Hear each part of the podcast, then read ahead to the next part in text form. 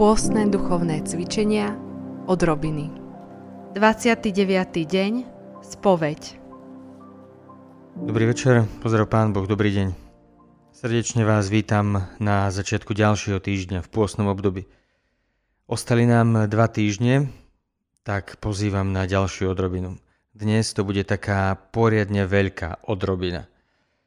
Chcem vás poprosiť, aby ste si čo najskôr, ak potrebujete, ale ako poznám život, každý to potrebuje, aby ste si naplánovali spoveď. Prosím vás, nenechajte si spoveď na posledné dni pred sviatkami.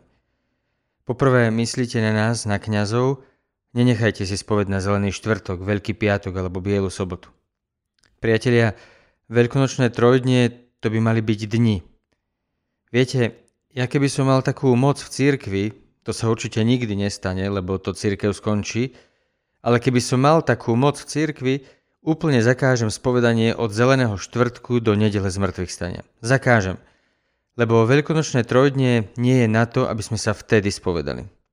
Kde sa to vzalo? Problém je, že väčšina z nás si myslí, že sviatky sa začínajú v nedeľu. Pretože v nedeľu a pondelok je voľno, takže sviatky sú od nedele. To nie je pravda. Sviatky sa nedeľou končia.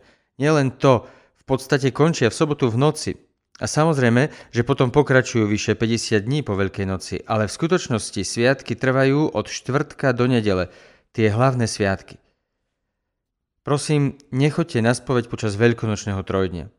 Choďte na spoveď už tento týždeň, dva týždne pred sviatkami. Ak sa vám teraz nedá, choďte na začiatku budúceho týždňa, ale najlepšie by bolo ísť tento týždeň.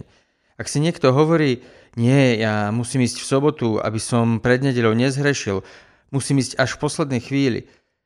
To znamená, že niečo s tebou nie je v poriadku, s tvojim duchovným životom a hriechmi.